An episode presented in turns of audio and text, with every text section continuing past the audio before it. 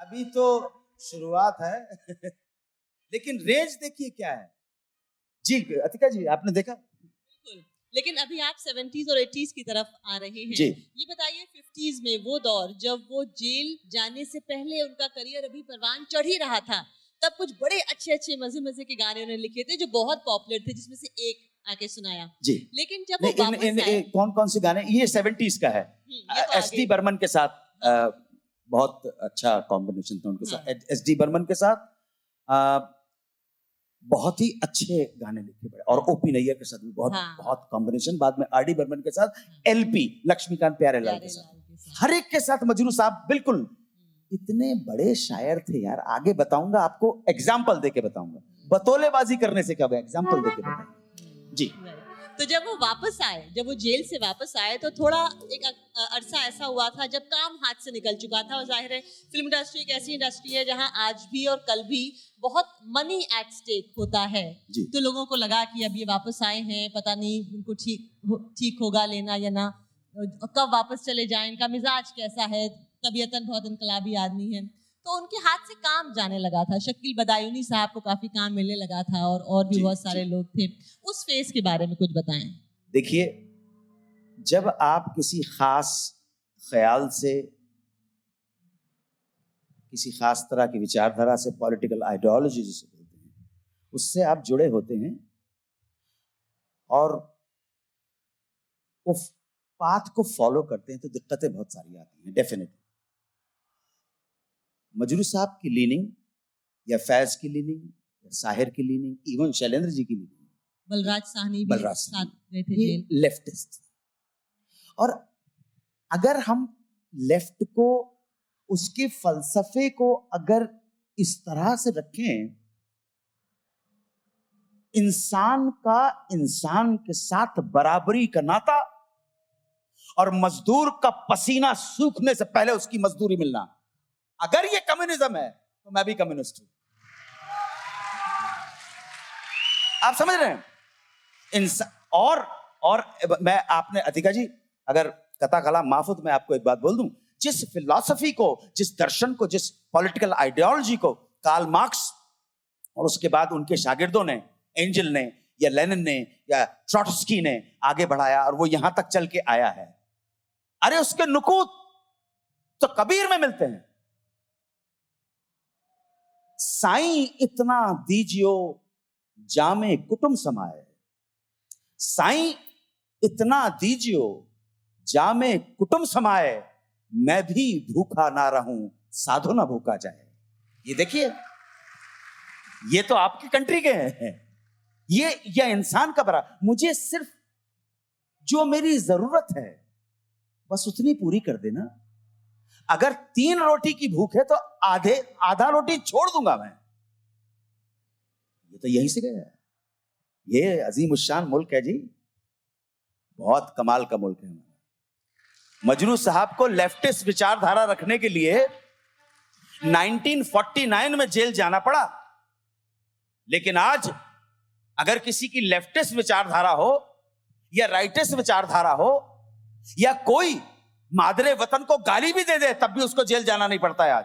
और क्या चाहिए? इससे बड़ी जमहूरियत क्या है? बहुत है तो। इससे बड़ा प्रजातंत्र कोई नहीं हो सकता। हम प्रजातंत्र की, जमहूरियत की अगली कई मंजिलें पार करके यहाँ तक पहुँचे हैं कि हम जिनके साथ अग्री नहीं करते हैं, उनको भी हम, उनको भी इज़्ज़त देते हैं। अखलाक के साथ हमें बात करने सीखने। मैं एक छोटी सी बात करूँ, मैं अभी चुनाव उनाव हुए, अपनी जगह पर है, चलते रहते हैं। सरकारें आएँगी, सरकारें जाएँगी। कोई बचे ना बचे, ये देश बचना चाहिए यार, ये अपना मुल्क।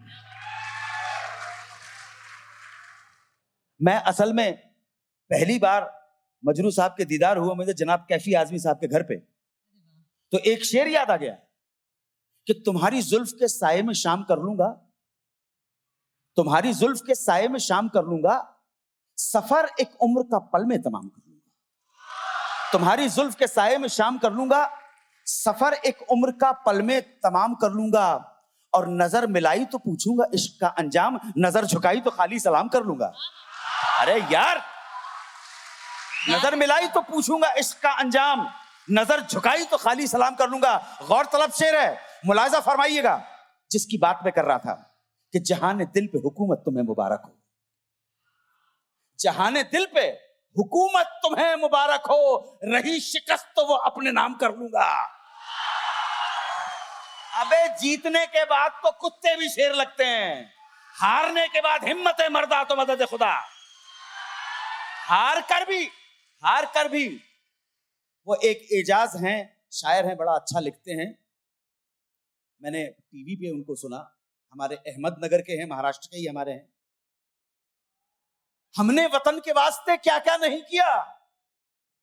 हमने वतन के वास्ते क्या क्या नहीं किया? और आप कह रहे हैं क्या क्या नहीं किया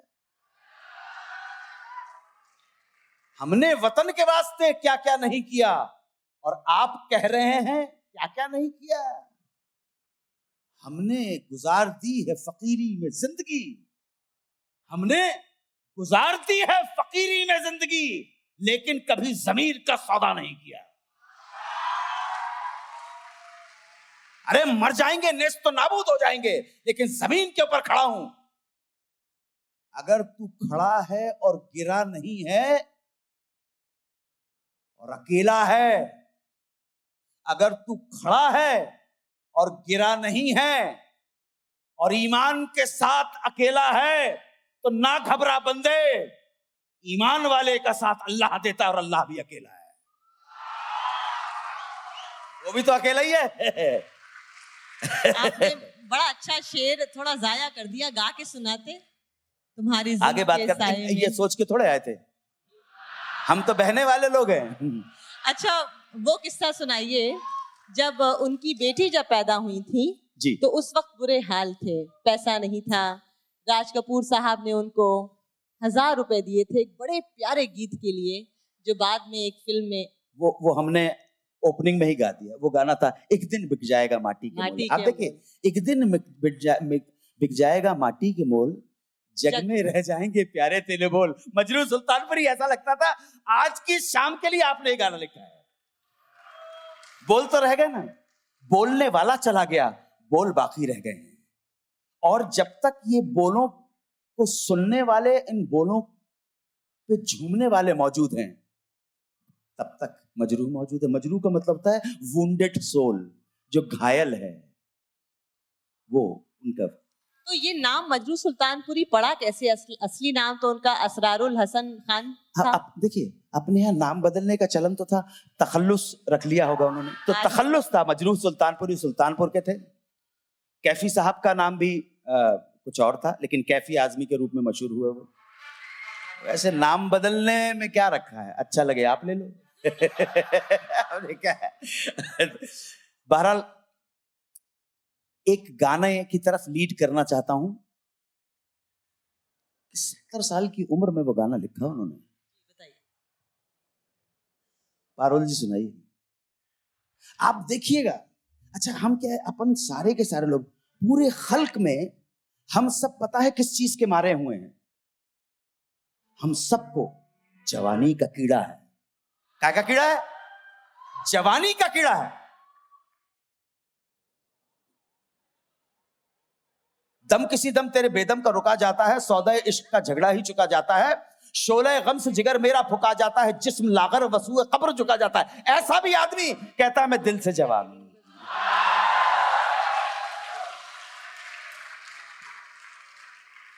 जब कोई कहने लगे कि मैं दिल से जवान हूँ तो बाकी तरफ़ से जवानी चुक जाती है। ध्यान रहे। मेरे हिसाब से जवानी का मतलब है कि आप अभी भी सीखने को तैयार हैं। अभी चुके नहीं हैं आप। आप और सीखना चाहते हैं। दस बार गलती करेंगे। तस्लीम करेंगे, गलती हो गई। दस बार ठोकर खाएँगे। जवानी का मेरे हिसाब से मतलब होता है। बाकी तो आप सब बहुत समझदार हैं। आप सब अपनी अपनी जवानियों का सही जगह इस्तेमाल करने, यही अल्लाह ताला से दुआ है। जी, देखिए, लेकिन एक हाँ है है तो सही, गाना तो है। गाने में दम है। ये गाना इसलिए सुनवा रहा हूँ कि उस दौर में ये गाना लिखना and I tell you one thing it is one of the most sensuous song I have ever in film industry. There is a vast difference between sensuality and obscenity. अब एक बात दरवाज़ा खुला, छोड़ आई, नींद के मारे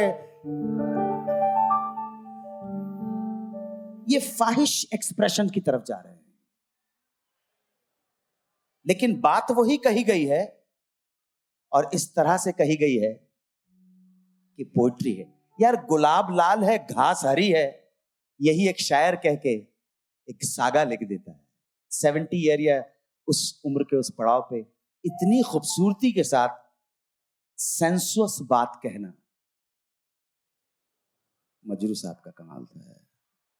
और कोई कह नहीं सकता रात शबनमी, भीगी चांदनी, तीसरा कोई दूर तक नहीं। इसके आगे हम और क्या कहें? जाने समझा करो। ये श्रृंगार है। ये श्रृंगार है। अंग्रेज़ी का इरोटिका नहीं है। और श्रृंगार पूरी दुनिया में सबसे पहले। ये उज्जैन की गुफाओं के अंदर राजा भ्रतरी ने भ्रतरी का शतक लिखकर बताया था। उससे पहले पूरे वर्ल्ड में कहीं नहीं मतलब मैंने कहा कि पहला जो गाना था, जानन समझा करो, अगर वो सेवेंटी ईयर की उम्र में लिखा था तो रात अकेली जवानी में लिखा। ना जवानी में कम थे, ना बुढ़ापे में कम है। न जवानी में कम है, न बुढ़ापे में कम। कुछ तो होगा बंदे में दम। ऐसा अच्छा। मजनू साहब के, मजनू साहब की शायरी में यही है। इधर पल इधर पल इधर पल इधर पल। और अगर यकीन मानिएगा, फलसफे में गए तो जिस, आप जानते हैं, एक ही बार उन्हें फ़िल्म फेयर अवार्ड मिला दोस्ती के लिए। लेकिन वाह वाह। एक गाना। उस गाने के लिए अवार्ड नहीं मिला। लेकिन ज़िंदगी की इतनी बड़ी सच्चाई, मैं सच कह रहा हूँ आपको। मैं जब भी उस गाने को सुनता हूँ, मुझे लगता है harsh reality of our existence जो हमारा वजूद है, उसकी सबसे अहम, बहुत बड़ी सच्चाई है। राही मनवा दुख की चिंता क्यों सताती है? सुनिएगा गौर से। गौर फ़िक्र देखिए आप, बाकी शायरी है। ये ज़िंदगी का फलसफा है। कड़वा लगे, मीठा लगे, शीरी लगे, कुछ भी लगे। राही मनवा दुख की चिंता क्यों सताती है? दुख तो अपना साथी है। दुख तो अपना साथी है। राही मनवा दुख की चिंता क्यों सताती है? दुख तो अपना साथी है। सुख है, एक छांव ढलती आती है, जाती है, दुख तो अपना साथी है। मुझे आज तक और ना आपको और चैलेंज करता हूँ, कोई बंदा इस फानी दुनिया का नहीं मिला जिसने दुख ना देखा। इतना बड़ा इतना बड़ा। आज का हमारे शो का इनवान, उनवान है, हम बेखुदी में तुमको पुकारे चले गए। यही है ना? उनवान को बोलते टाइटल सॉन्ग आज की शाम का टाइटल सॉन्ग अभिजीत घोषाल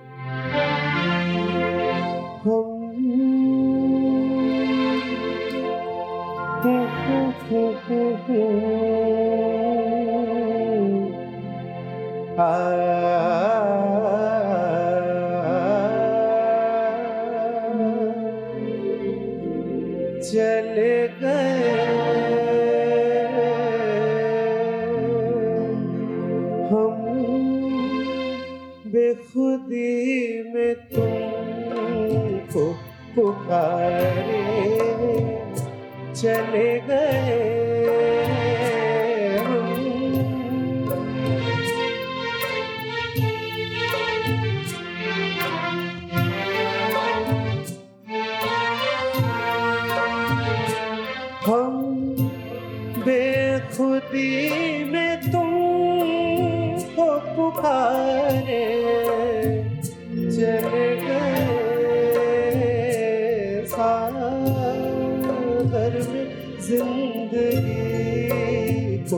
उतारे चले गए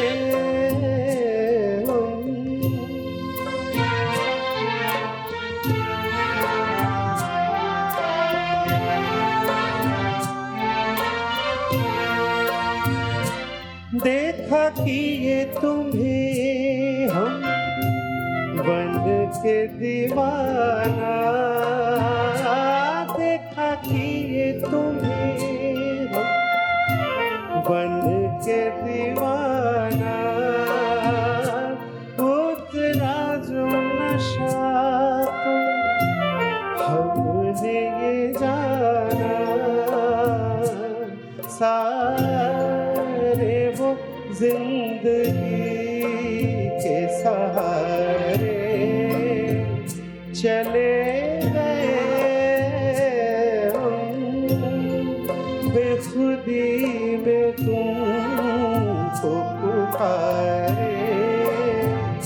चले गए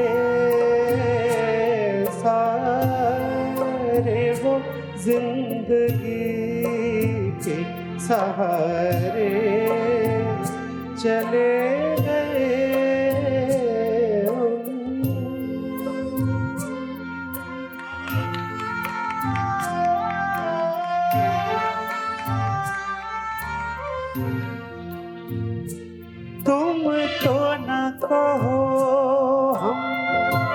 खुद ही से खेले। तुम तो न कहो हम खुद ही से खेले। डूबे नहीं हम यूँ नश में अकेले।